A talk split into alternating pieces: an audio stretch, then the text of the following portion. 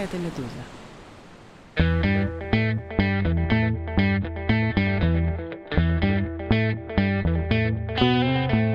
Здравствуйте, вы слушаете новостной подкаст «Что случилось?». У микрофона Владислав Горин. Это запись от 17 февраля 2024 года. И да, наши выпуски обычно выходят только по будням, но никакого обычно сейчас, конечно, нет. Больше суток известно о том, что Алексей Навальный мертв. Смерть наступила после многих дней в бескидок пыточных условиях в тюрьме, в которой он находился по неправосудному приговору, вернее, приговорам, но это все детали. До того, вы, конечно, об этом знаете, была попытка тоже бессудной казни с применением боевого отравляющего вещества «Новичок», причем осуществленная группой сотрудников э, спецслужб России. Факт этот можно считать, в общем-то, доказанным. Сторонники Навального сейчас настаивают на такой формулировке «не умер, а был убит». И не они одни. Хочу привести вам цитату из телеграм-канала исследователей российских спецслужб Ирины Браган и Андрея Солдатова агентура.ру.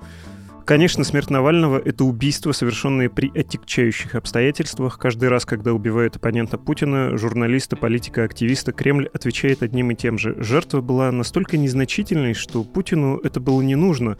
На самом деле, 20 с лишним лет Путину власти показали, что политические убийства имеют вполне практический смысл для Путина. Причем каждый раз не только жертва, но и способ убийства тщательно продуман. Медленно убивать Навального, проводя его по всем кругам ада российской тюремной системы, в конце концов отправив его за полярный круг, имело вполне практический смысл. Память о сталинском ГУЛАГе заложена в российских генах, и то, что делали с Навальным после его возвращения, имеется в виду в Россию после лечения в Германии из-за отравления новичком, должно было пробудить именно эти воспоминания. Конец цитаты.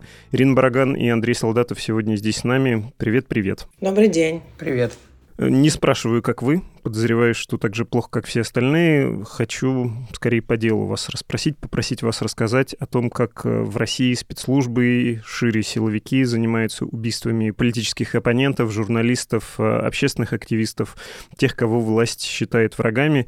Но сперва надо, собственно, про дело Навального поговорить. Вы же успели пообщаться с источниками, и что они говорят, какое у вас, исходя из вашего опыта, впечатление, и вот из последних разговоров разговоров сложилось впечатление насчет того, что с Навальным случилось. Как вы это осмыслили?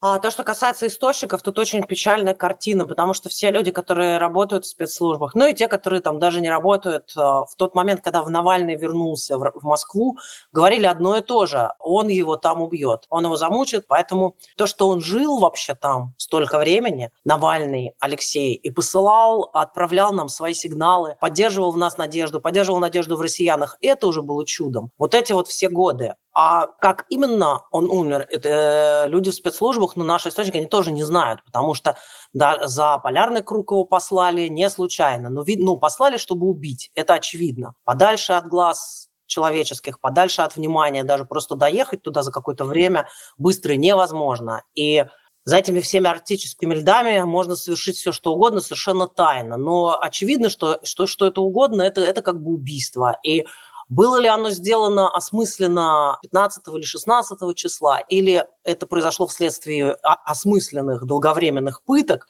вот это как бы наши источники не знают. Я думаю, так же, как и кроме Владимира Путина, людей к нему приближенных и тех, кто исполнял приказ ВТК, не знает никто. Андрей, у тебя какие ощущения? У меня ощущение, что на самом деле это убийство, хотя его действительно, как сказала Ирина, а, ожидали в спецслужбах, потому что это вписывается в общую картину того, как а, Владимир Путин действует и как он а, скажем так, занимается политикой, потому что мы все прекрасно понимаем, что для Владимира Путина политическое убийство давно уже стали одним из инструментов ведения политической деятельности, скажу так. Но, тем не менее, ощущение, что есть определенный шок, потому что они тоже не до конца успевают за тем, как быстро эволюционирует Владимир Путин. То есть многим людям, даже в спецслужбах, казалось, что ситуация будет еще продолжаться вот в таком вот непонятном режиме. Хотя понятно, что, а, учитывая ситуацию с приближающимися выборами, учитывая просто зашкаливающую паранойю из этих выборов а, на фоне войны и все эти постоянные ссылки на то, что не, нельзя ни в коем случае повторить революцию 17 года, которая произошла во время Первой мировой войны. В общем, можно было ожидать такого развития событий. Про вот эту мысль, что спецслужбы не всегда успевают за эволюцией, хотя какая-то эволюция — это что-то обратное, да, за упрощением Владимира Путина, упрощением его методов и радикализацией их, я еще предложил бы поговорить, но мне кажется, не бесполезно попробовать понять все-таки то, что произошло с Навальным 16 числа. Это было сделано специально или это скорее инерция, ход событий? Да, когда ты помещаешь человека в такие ужасные условия, этого стоит ожидать, но вот конкретно в этот день, наверное, не ожидали. Есть уже свидетельство одного из заключенных колонии номер три, которым не уверен, что можно доверять безусловно, при всем уважении к новой газете «Европа», которая приводит. Там один из заключенных говорит, что Навальный, может быть, умер намного раньше, чем было объявлено, не днем 16 а вечером 15 что администрация и охрана выглядели растерянными, всех заключенных заперли в бараках, не давали им выходить и подготовились к проверке из Москвы. И цитата «С самого утра, имеется в виду 16 февраля, хозяин, то есть начальник колонии, и кум, начальник оперативной части колонии, ходили как пустым мешком по голове пришибленные. Ну и, собственно, этот заключенный, неназванный, говорит, что, конечно, могли и убить охранники колонии, выполняя приказ начальства сверху, без охоты, но как бы какая разница, с охотой или без. Ваше впечатление и ваш опыт что подсказывают? Для администрации, для системы это скорее неожиданность или нет специального, как ты сказал, ввиду выборов, например, э, постарались? И я думаю, что руководство колонии все равно будет в шоке, даже если они э, заранее знали и должны были прикрывать это дело, это мокрое дело, потому что я думаю, что, э, ну, страшно все равно. Ты сидишь там за полярным кругом и творишь все, что ты хочешь. У тебя никто это не видит. И ты привык к какому-то своему вот этому а, адскому э, фашистскому миропорядку и вдруг тебе дают какое-то важное поручение, ну, если это было вот такое убийство не пыткой, а убийство, которое совершилось в конкретный момент, и ты вдруг такое вот видишь, что вот оно случилось, и должны приехать, ну, будет привлечено внимание к этому внимание СМИ, все об этом будут говорить. Страшно все равно, потому что кто знает, а ты выполнил приказ хозяина, но кто знает, что этому хозяину придет в голову, он стал сбалмошный, не всегда последовательный, это нигде не прописано, никак, ни в какой документации, ни в каких инструкциях. Страшно.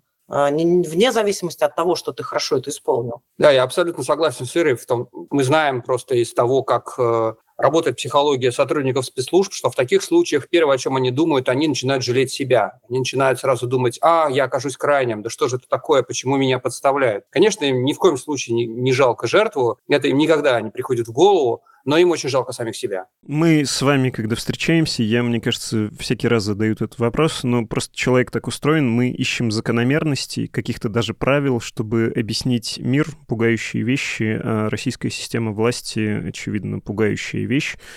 Вы склонны думать, что в отношении Навальных могли все-таки действовать некие неписанные правила, э, соображения негуманные, но рациональные? Например, ну нет, раз он у нас уже в руках, какой смысл его убивать, какой-никакой актив можно применить? Условия будут морально и физически экстремальными для него, чтобы его подавить, чтобы другим наука, но за здоровьем будем следить. А при случае выдадим кому-нибудь, например, американцам. С ними же мыслится, да, диалог вот этот глобальный, это шахматная партия, все остальные, безусловно, марионетки. Еще и покажем, выдав американцам, что он на самом деле их агент. У Пескова это проскакивало, и Навальный с ним судился, дескать, что это вы меня обвиняете в связях с западными спецслужбами. А пока пусть сидит. Ну, пригодится, например, на переговорах э, о перемирии в Украине. Не знаю, подвернется случай. Или вот, э, собственно, зачем придумывать какие-то переговоры. Путин, когда разговаривал с Такером Карлсоном, вы, конечно, обратили внимание, но вот это саморазоблачительное объяснение про Вадима Красикова, дескать, неплохо было бы, чтобы произошел обмен.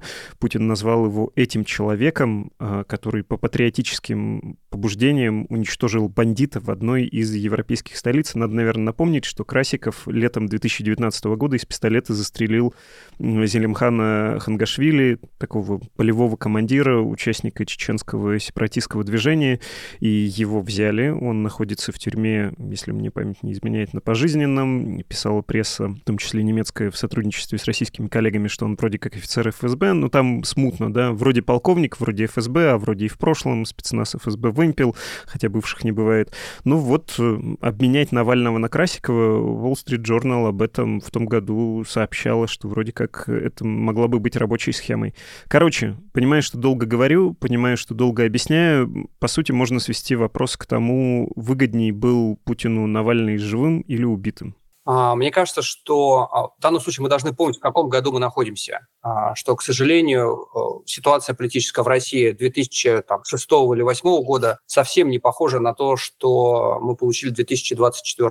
Сейчас заниматься какими-то обменами людей, которые имеют политическое значение для Владимира Путина, ну, я бы сказал, не имеет это никакого смысла. И сравнение с тем же Михаилом Ходорковским, которого выдали в 2014, это просто не работает работает. Тогда у Владимира Путина совершенно четко было желание и стратегическая такая задача произвести хорошее впечатление на Запад, потому что у него была Олимпиада в Сочи, и ему нужно было максимально, в общем, капитализировать свое имя на этой Олимпиаде, на том, что все отлично, э, забудем старое, и теперь мы, э, вот Россия в глобальной схеме координат, в общем, э, занимает достойное ей место. С 2014 года прошло много времени. А в ситуации войны и спецслужбы, Владимир Путин чувствует себя намного более свободно в тех методах, которые он может использовать. Более того, а, референтными точками для него теперь являются э, не какие-то глобальные центры силы, его репутация, а прежде всего Великая Отечественная война. Действительно, для, для людей вокруг Путина и для него самого это очень важно.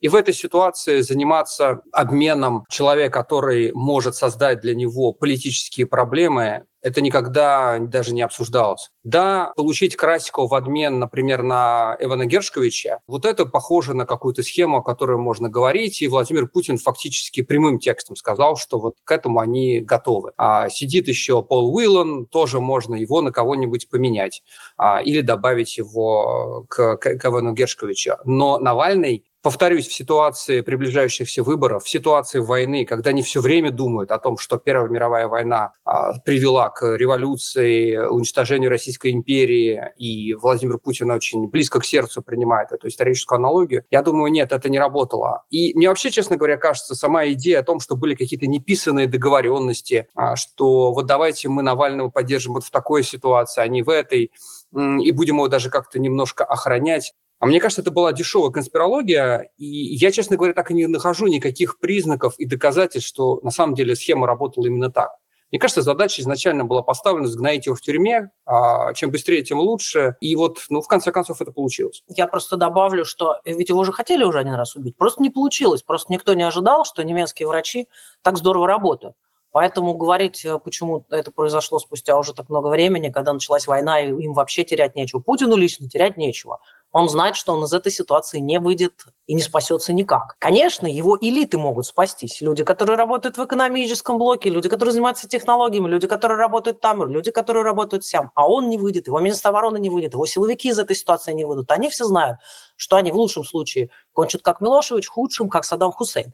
И это четкая мысль, а она их не покидает никогда. Они это видели уже. Поэтому почему они должны стесняться сейчас? Хотя убийство всегда очень имеет большие рациональные причины, это очень рациональный акт. Например, Путин начал убивать очень давно. Вот мы лично с Андреем, как журналисты, которые все время работали в оппозиционных СМИ, ну, начиная с 2000 года, мы наблюдали постоянно как он использует убийство и как это эффективно. Например, когда мы работали в газете «Версия», но я вот знала, например, очень хорошо э, Щекочихина, Юрия Щекочихина, известного советского российского журналиста, расследователя, депутата и человека, который постоянно был одержим идеей вскрывать правду. Он вскрывал правду про все, что мог, особенно много про силовиков. Он из спецслужбы. Его отравили, в 2002 году. То, как он выглядел в гробу, он лежал, он постарел. Человек совершенно был здоровый до этого. Он потерял все волосы, с него слезла кожа, он превратился в какого-то ужасного старика, похожего на зомби. Люди, которые видели его в гробу, журналисты по большей части, они были в шоке. Они откровенно говорили о том, что мы вообще не представляем, как такое может произойти. Какие выводы они из этого сделали? Конечно, стало страшнее, чем до этого. До этого, может быть, они вообще особо не думали, что писать, что не писать. А тут не было, то есть они, конечно, думали, но не было смертельного смертельного страха. А тут в каждой заметке твоей, в каждом высказывании появляется, ну, какой-то на заднем плане смертельный страх. Потом Анна Политковская. В 2004 году мы ехали в Беслан, и мы уже были в Беслане, Анна Политковская полетела окольным путем. Ее требовали террористы для переговоров, чтобы спасти детей. А больше они ни с кем не хотели разговаривать, ну, с представителями власти хотели, но те испугались, Патрушев, Нургалиев, они забаррикадировались в аэропорту и очень быстро улетели домой. Два часа там посидели, им страшно было, они к людям Полчаса, не вышли. на самом деле, даже. Полчаса, и они в страхе прямо, вдруг что случится, мотанули обратно в Москву. А то есть они не пошли к террористам. Террористы ждали Анну Политковскую и обещали освободить детей. Ее траванули по дороге, но она, она выжила тогда. После этого ее убили в 2006 году, когда мы работали в «Новой газете». И убив, Путин вышел к людям и сказал, что значение было очень маленькое. Да, она вообще ничего не значила. Вот теперь узнали, когда убили. То есть он глумился открыто, это показывал. И было ли это бессмысленно? Нет, это не было бессмысленно. То есть очень у маленького количества людей возник гнев, и они приняли решение идти до конца и ничего не бояться, заплатив за это тоже большую цену и до сих пор платят. А лишь большая часть людей просто подумала, я не смогу это изменить, я не буду вмешиваться, я буду стоять в стороне. И для журналистов это тоже действенно. И плюс обрати внимание, какой, насколько вырос с того времени репрессивный аппарат. Конечно, наращивать страх, убивать людей, убивать политических лидеров, как Навальный, имеет большой смысл. Другое дело, что наращивая этот страх, тут появляется, я не могу без оптимизма, тут сейчас появится нотка оптимизма. Наращивая страх, что ты делаешь, будучи Путиным? Ты отвращаешь от себя элиту. Элита тоже начинает бояться. Да, под воздействием страха она выполняет твои приказы. Как это было при Сталине? Но когда ты спотыкнешься или что-то произойдет, никто не придет к тебе. Когда ты будешь лежать на полу, и тебя хватит удар. И то же самое, конечно, происходит с элитами и в современном обществе. Если что-то случится, любой слом системы, там что-то похоже на 91 год или, конечно, на те обстоятельства, которые мы еще себе не можем представить, потому что это будущее. Никто не, никто не встанет, все останутся дома, никто не выйдет, никто не будет в этом участвовать. Интернет не отключат, не пошлют войска и так далее. Вот это обратная сторона того, что ты сеешь страх. Оптимистично для нас. Андрей, ты сказал про законы военного времени. Можно я все-таки уточню? То есть я понимаю эту логику, если говорить про выгодно и по-людоедски рационально. В сущности, наверное, можно говорить, что с Навальным было и отравление, и особо мучительные условия в тюрьме. Вот это непрекращающееся многодневное ШИЗО. Как раз содержание по условиям военного времени. Даже несколько логика военно-полевого суда. Да? Страна воюет, Навальный враг, Навальный должен быть уничтожен. Можно показательно медленно, но главное неотвратимо. И что вот эта логика обменяем, пусть пока посидит, потом пригодится, она довоенная. А мы, как в старых фильмах про мафию, были тем человеком, который уже мертвец, но еще не знает об этом. Да? Мы почему-то думали, что широкомасштабной войны не начнется. Наверное, можно полагать, что и Навальный с этим ошибся, в частности, когда в Россию возвращался, а Путин и его силовики уже были к этому готовы. Ну вот вы, не знаю, в 2020 году, когда отравление было, могли бы сказать, будет война, у них уже поменялись практики? И вообще, можно ли говорить о каких-то фазах, да? Сначала были рациональней, аккуратней, точечней, а потом стали шире это применять? Или вот в логике Ирины, скорее, мы должны говорить о том, что количественно поменялось, качественно все то же самое? Да, я бы сказал, наверное, что количество имело значение. А когда Беллинкет провел большое расследование о том, сколько вообще было людей, попавших под э, отравление, что выяснил, что список, э, в общем-то, длинный, он включает, например, даже поэта Дмитрия Быкова, то ты понимаешь, ого, это становится не инструментом точечных откалиброванных репрессий, это становится таким общепринятым инструментом. Вот удобно этим пользоваться, потому что это эффективно, и почему бы этим не пользоваться. Кроме того, ну и то, что нам важно, как людям, которые занимаются этой темой, стало понятно, что речь не идет о том, что существует одно суперсекретное элитное подразделение, не знаю, Джеймсом Бондов а, или еще кого-то, которые занимаются ликвидациями. Да нет, выяснилось, что ядами занимаются и в военной разведке, и в ФСБ. А, возможно, этим занимается в службе внешней разведки. То есть эта практика распространяется и по институтам. То есть и спецслужбы просто все шире и шире это принимают.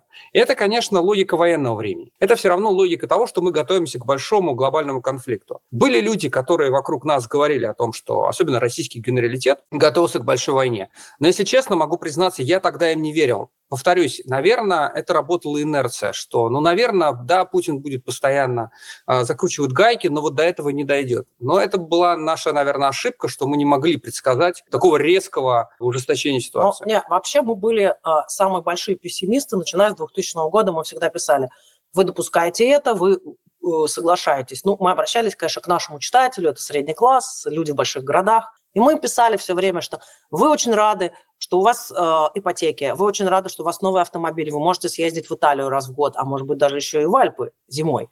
Но так не будет. Сейчас вас просят просто не вмешиваться в политику. Эта политика происходит где-то в Чечне или с какими-то бизнесменами, с людьми очень крутыми типа Ходорковского. Так не будет всегда. Он придет к вам домой. Потому что так развивается авторитарный режим. Он делает шаг, потом делает следующий шаг, убийств больше, репрессий больше, пыток больше, и начинается война. Надо сказать честно, это все было бесполезно писать в 2008 году, в 2010.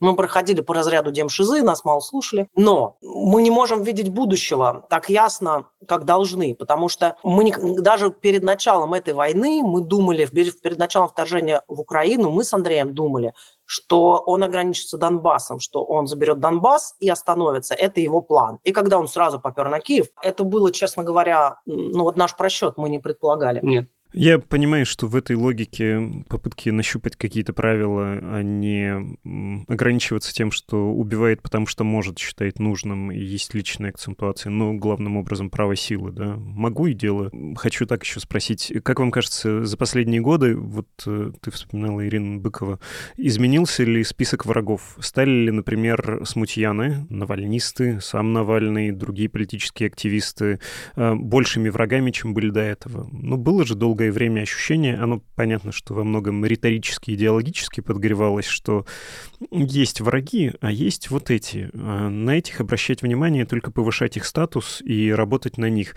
Давайте разбираться с теми, кто действительно нас предает. Вот буквально шпионы-перебежчики, которых полонием можно травить, а какие-нибудь люди, работающие над санкционными списками, почему нет, собственно, участники вооруженного сопротивления, как в случае с тем же Хангашвили. Изменился ли список врагов и была ли там какая-то иерархия? Да, конечно. Я думаю, что вот это как раз можно было довольно четко прослеживать, потому что менялись референтные точки, на что а, ссылались чиновники, а прежде всего силовики, когда говорили о том, как они хотят действовать. А, был период, когда было крайне модно говорить о том, что мы просто восстанавливаем поздний советский КГБ. И а, ты понимаешь, а какой был список врагов а, на там, 1985 год? Это небольшая группа активистов. Это, в общем, довольно небольшая группа людей. Потом сменился язык, а, сменились а, ссыл, ссылочные, скажем даже, ну, сменились ссылки. А при Медведеве, например, когда Медведев стал президентом, а, стало очень модно говорить о сингапурском опыте. А сингапурский опыт – это же не только экономическое чудо, но и это очень откалиброванные репрессии, а, где людей, которые недовольны а, режимом, а, который установлен в этом прекрасном а, месте, задавливают, разоряют штрафами и просто пускают по миру, но не сажают в тюрьму. Такой микроменеджмент, но давление осуществляется экономическими методами. И было видно, что начинается давление, вот в эту сторону начинает развиваться именно при Медведеве. Напомню, не при Путине, при Медведеве появилась идея центров Э, Центр по борьбе с экстремизмом, идея, что нужно бороться с людьми превентивно, то есть до того, как они еще совершили преступление, идея всеобщей слежки. Это нам товарищ Дмитрий Медведев подарил, это не Путин, потому что товарищ Медведев очень любил технологии. Ему казалось, что вот построение общества по таким высокотехнологичным канонам, э, который включает в себе такую слежку, это очень удобно, эффективно и с управленческой точки зрения будет очень здорово. А потом снова стала меняться логика. И особенно она поменялась накануне войны стали все больше говорить о том, что опыт сталинских спецслужб крайне интересен. Этого не было много лет на самом деле. Несмотря на то, что традиции сталинских спецслужб никогда никуда не уходили, и сам Владимир Путин, кстати, в своих э, в первой книге, э, когда он давал интервью от, от первого лица, он признает, что когда он пришел на службу, его окружали люди, которые служили еще при Сталине, но тем не менее вот в общественной дискуссии ссылаться на опыт сталинских спецслужб было неприлично. Более того, даже когда начались уже ликвидации, а зарубежные э, ликвидации внутри страны любили, например, ссылаться на опыт Израиля. Вот очень любили говорить о том, ну посмотрите, ну израильские спецслужбы всех как здорово убивают, нам тоже надо точно так же. Но не приходило тогда в голову ссылаться на опыт там Наума и Тингона и там убийство Троцкого. А потом в 2020-2021 году риторика очень резко изменилась. И, повторюсь, пошли разговоры о том, что нам нужен СМЕРШ, нам нужны те методы, нам нужны чекистско-войсковые операции. Вот этот весь язык, который последний раз использовался в начале 50-х годов. И мы сейчас видим, что и список врагов под это а, поменялся. Мы видим, что и сроки стали сталинские, да, по 25 лет. Владимира Кормурзи, это же это сталинские сроки. Обвинение своих политических оппонентов в государственной измене – это сталинская практика в, например, после Сталина того же Буковского не приходило в голову обвинить в государственной измене.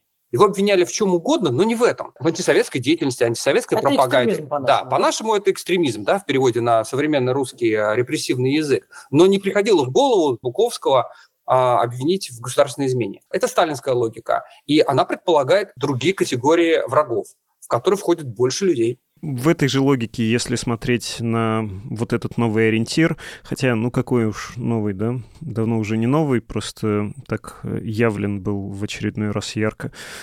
Что вы предполагаете будет? Вы сами заикнулись о том, что хотели бы лучше предвидеть будущее. Вот сейчас оно вам каким представляется? Больше операций за рубежом и вот этой гибридности и этих хихихаха посидел в сравнительно комфортных, как мы сейчас понимаем, да, условиях 10 лет, как Михаил Борисович Ходорковский, и проваливай, ладно, перед Олимпиадой еще какие-то мировые лидеры просят, бог с тобой.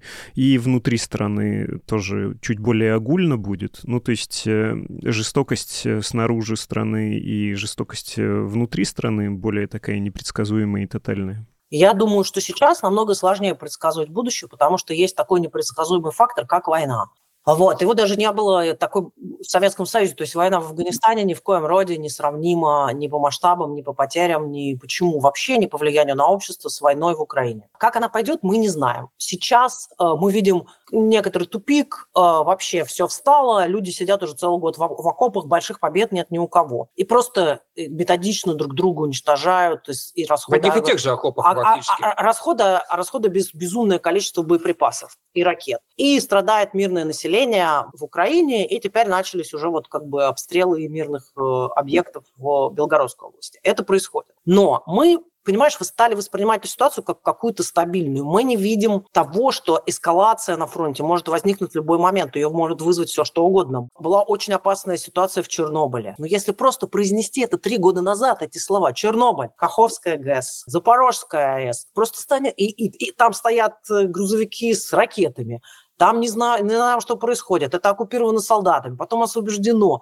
Понимаешь, это все чудовищные факторы нестабильности. И это только те, которые мы видим. Плюс а никто не, не исключал фактор наличия ядерного оружия у России. И то, что постоянно Кремль трясет этой бомбой. И Люди думают, что ну за два года ничего не произошло, он пугает. Мы не знаем этого. Стратегически так думать нельзя. Поэтому в зависимости от того, как пойдет дело на фронте, и в этой войне будет зависеть внутри политическая ситуация в России. Невозможно предсказывать в таких условиях. Но если будет пока первое время, я думаю, будет так же, как сейчас – и будет просто очень грустно, очень мрачно, репрессии будут продолжаться. Когда начнут заканчиваться деньги, а вероятно мы столкнемся с этим, в российском бюджете начнут заканчиваться деньги, вероятно мы с этим столкнемся уже вот в этом году. Конечно, я думаю, что с, с налогами или какими-то национализациями, изъятиями Путин придет к более благополучной части населения, к среднему классу, потому что, в принципе, беднейшие слои населения, они бенефициары этой войны, то есть они получают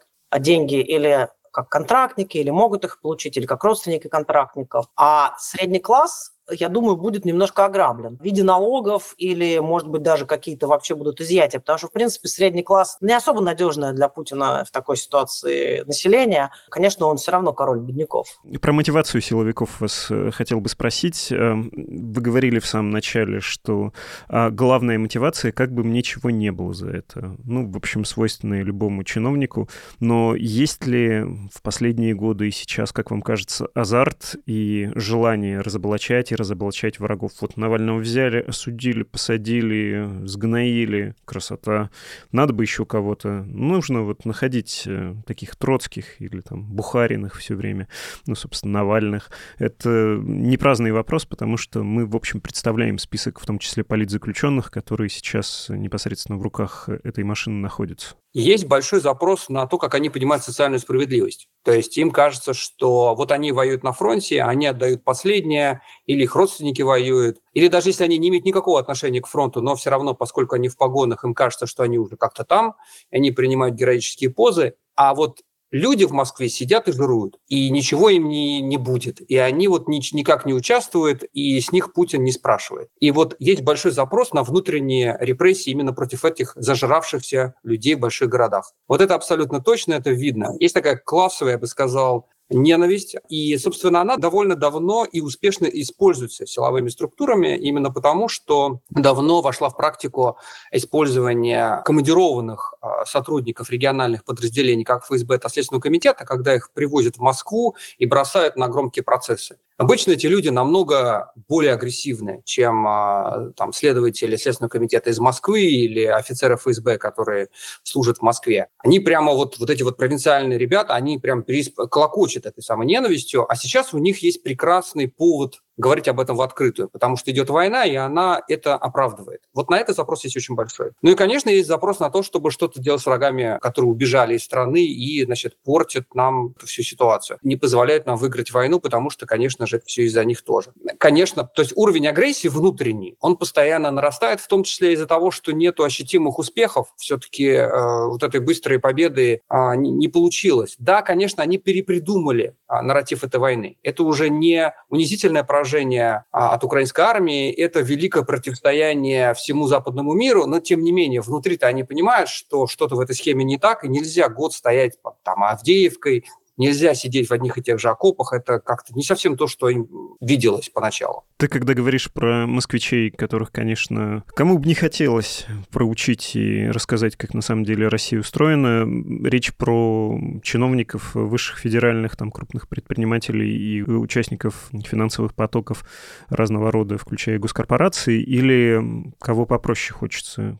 Ну, хочется кушать тех, кто а, видим, кого можно видеть по телевизору, поэтому есть большой запрос на репрессии против там музыкантов. Участников голой вечеринки. Да, голая вечеринка отсюда так, так важна, и нам всем казалось, какая странная тема, но она поддерживалась большим количеством людей с большим энтузиазмом. То есть те люди, которые видны, чьи фамилии известны, они находятся в зоне внимания. Плюс еще сама идея о том, как вот богатела Москва все последние эти годы, она, конечно, вызывает довольно большое напряжение. Ну, я бы хотела сказать, что, понимаешь, социальное чувство, оно из чего складывается у людей? Они же не смотрят в статистику. Средняя зарплата по Москве. Сколько получает пенсионер? Что московский пенсионер не так много себе может позволить? Какие цены? Это складывается из того, что или ты посмотрел сериал, а там такое вообще, все ездят на лимузинах, ночные клубы с утра до вечера, бабки сыпятся вообще изо всех карманов. Или ты приехал в Москву на экскурсию или в какую-то командировку и что ты увидел? Сияющий город, читать можно даже ночью. Везде а, рестораны работают, э, кафе, все страшно дорого. Там хорошо одетые люди, все сияет и сверкает. Автомобили, боже мой, тут вот в Лондоне мы таких машин вообще не видим в таком количестве. Это Rolls-Royce, нужно пойти к дорогому отелю, его там увидеть. Поэтому вот как складывается социальное чувство. И человек вернулся к себе домой и работает в региональном следственном комитете. И он, конечно, когда приедет в командировку, он с большим чувством, но это я знаю знакомых адвокатов, начинает заниматься всеми абсолютно уголовными делами. Потому что все эти бизнесмены, не политические люди, я говорю про неполитические дела, они, конечно, объект ненависти. А как бы в, в целом смотреть, что большая часть москвичей, ну, просто живет в своих квартирах, там, трехкомнатных, делает ремонт, а, каких-то просто ездят обычных машинах на какие-то шестисоточные дачи. Это, это картина, которую не видно. Вот откуда берется социальное чувство. Ты говорила про то, что когда повышаешь градус агрессии и используешь насилие как инструмент, убийство как инструмент, ты деморализуешь еще и свою элиту, которая ждет не дождется, когда ты такой, ну, в общем, психопат непредсказуемый закончишься, и не хочется тебе помогать. Но там действительно никого не смущает, вот у них не ёкает ни соображение гуманности, логичности, какой-то рациональности, что слишком часто это стало применяться, что это как метод уже стало рутиной. Что-то зачистили. Я бы даже тут рискнул объединить и гражданских чиновников, и чиновников в погонах, там, хоть армейских, хоть спецслужбистских, но так нельзя. Это все-таки э, средство такого очень тонкого применения, да, долгое время было. И мы последние месяцы буквально видим, как все расширяется, расширяется, ну, в общем, в последние годы. Одно дело Пригожин, и вообще любой предатель, перебежчик. Э, и тут, наверное, даже можно понять, мы с вами про это говорили, что э, Путин дает э, публичные гарантии безопасности, а потом самолет взрывается, ну как бы, ну Пригожин все равно повернул оружие на своих, и там еще и люди были убиты. Окей, предположим. Политики, активисты, ну ладно, понимаем. Они, конечно, и экстремисты, и агенты Запада, тут сомнений нет, они против нашей страны. Дальше начинается и какая-то мелочевка в виде несчастных пенсионеров, э, поставивших где-нибудь лайки, что-нибудь сказавших, обманутых, которые пошли поджигать, э, вот как недавно на днях, э, вообще пустой военкомат. Ну, то есть все время непропорциональные репрессии, плюс внесудебные вот эти тайные операции, как рутина. Не знаю, я бы на месте любого высокопоставленного человека начал переживать, не станет ли убийство методом вообще отставки. Мы знаем такие такие диктатуры, которые любили отставлять каких-нибудь там военных методом авиакатастрофы. Вертолет падает, да, нет человека, нет проблемы. Работая министром или замминистра, я бы переживал насчет э, эпидемии тромбофилии. Для того, чтобы переживать и чтобы прийти к этой мысли, нужно ее отрефлексировать. Необходимой частью любой рефлексии является дискуссия а с ближайшими друзьями, соратниками, ну какой-то разговор. То, что мы наблюдаем последний год, это то, что в условиях войны и в условиях страха, который распространился в том числе по бюрократическому аппарату, люди все меньше и меньше говорят. То есть они говорили в первый год войны, а довольно открыто друг с другом они делились, э, в общем, своими мыслями о том, как, как идет война, куда она идет. Я не говорю, что это делают их всех там демократами или и, и пацифистами, но тем не менее хотя бы шло это обсуждение на уровне там каких-то а, внутренних разговоров. Сейчас это становится все меньше и меньше. Люди боятся провокаций, тем более, что их действительно стало очень много. Это один из тех способов, которым сейчас э, делаются уголовные дела по госизмене. А мы это хорошо знаем, что к людям просто подходят, вызывают на разговор о том, например, как избежать службы в армии и, и, куда деться и это уже является преступлением. В этих условиях люди начинают бояться говорить. Вчера я провел эксперимент, я разговаривал с, э, после этой новости с финансистами. Было интересно, как они это обсуждали друг с другом они друг другу посылали одно и то же словосочетание. Какой пипец. Но дальше разговор не шел. То есть они все понимают, какой, в чем он состоит, что это ужас, но обсуждение, вот разговор о том, о чем ты сейчас э, говорил, его не происходит, потому что очень страшно. Но я бы сказала, что настроение в элитах такое. Хотим, чтобы было как три года назад, все открутить и вернуть. Вот как было тогда? Да, пусть уже будет э, жесткое государство, пусть будет репрессия, пусть будет Рамзан Кадыров, но хотя бы без войны и без этих чудовищных репрессий. Но Понятно, что назад нельзя. Но при этом есть же люди, которые почувствовали кровь. Есть волки, а есть овцы. Вот волки, которые, вы сами, опять же, говорили в самом начале, а, стали довольно многочисленными и разнообразными, они знают, что это инструмент. Ослабнет Путин, не станет Путина. Ну, кто победит? Тот, кто будет злее всех остальных. Опять же, если они помнят историю и какие-то у них есть идеалы, связанные со Сталиным, что погубило сталинский проект, вот его, эту систему, то что Хрущев мягкий был какой-то. Вот и поплатился потом за это. Потерял свой пост в результате переговоров. Побеждает самый зубастый. Ну, это, кажется, вообще прямой путь к гражданской войне сейчас. То есть, глядя на произошедшее с Навальным и то, что творится с врагами режима, может и такую логику иметь. Да, к сожалению, это правда, тем более, что мы часто становимся заложниками вот этого сравнения с... Мы все время ссылаемся на перестройку, на момент э, коллапса этого советского режима, и нам кажется, что эти параллели работают. Они не работают, потому что надо просто напомнить нашим слушателям, что перестройку очень поддерживало руководство КГБ. Это сейчас звучит странно и дико, как же так, они же такие защитники Советского Союза. Нифига, они были первыми защитниками перестройки, потому что они думали, что это позволит им избавиться от партийного контроля. Их достало, что них в каждом управлении и в каждом отделе сидел партор, который говорил им, что делать. И то, что все назначения в органах государственной безопасности проходили через э, административный отдел ЦК. Их это не устраивало. Они хотели эту шестую статью убрать и полностью а, избавиться от коммунистической партии. Сейчас вот этого а чувства избавления от чего-то у них нету. Они абсолютно всем довольны. Их полностью все устраивает в путинской системе, исключая, может быть, один момент, что Владимир Путин периодически начинает адресные репрессии в отношении силовиков. Но мы видим, что он, кстати, довольно быстро от этого отказался.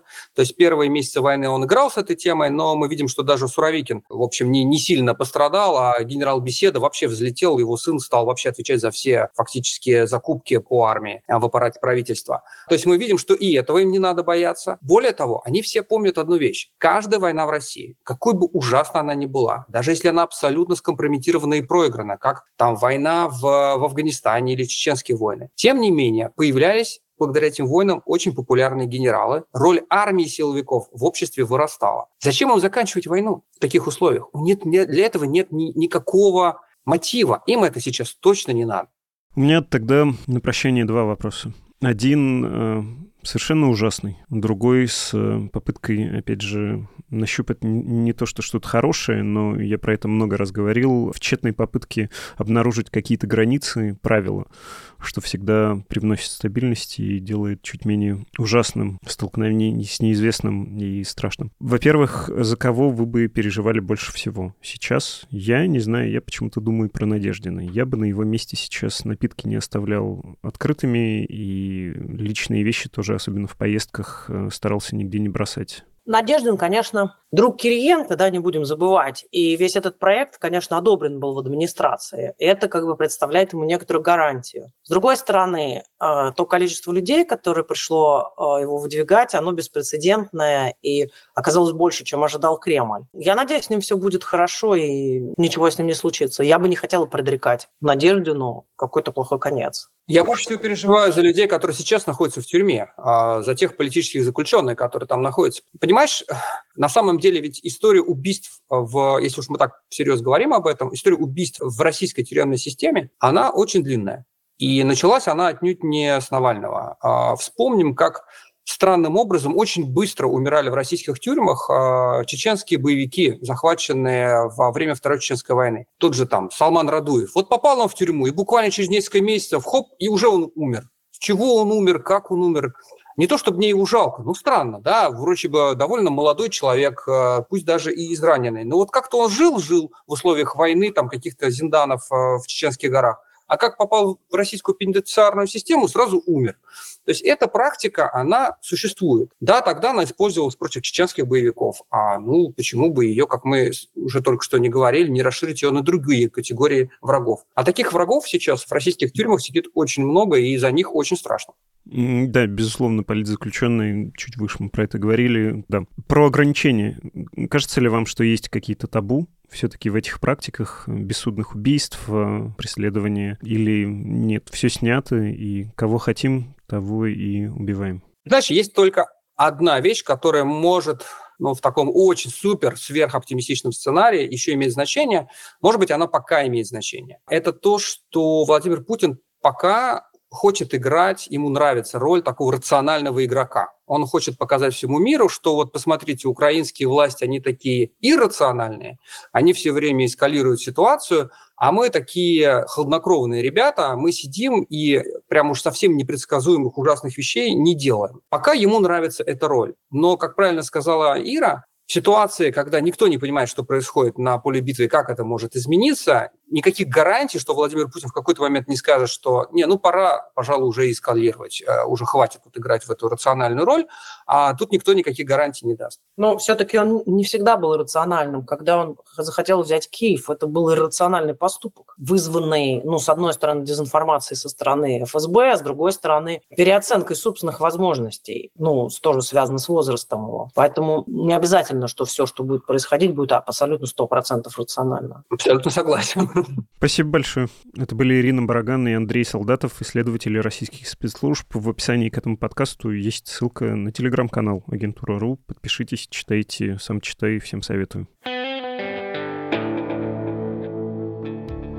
16 февраля 2024 года, в день смерти политика номер один в стране Алексея Навального. И да, номер один. Не считать же за политика Владимира Путина, который ни в одних сколько-то честных, сколько-то конкурентных выборах сам не участвовал.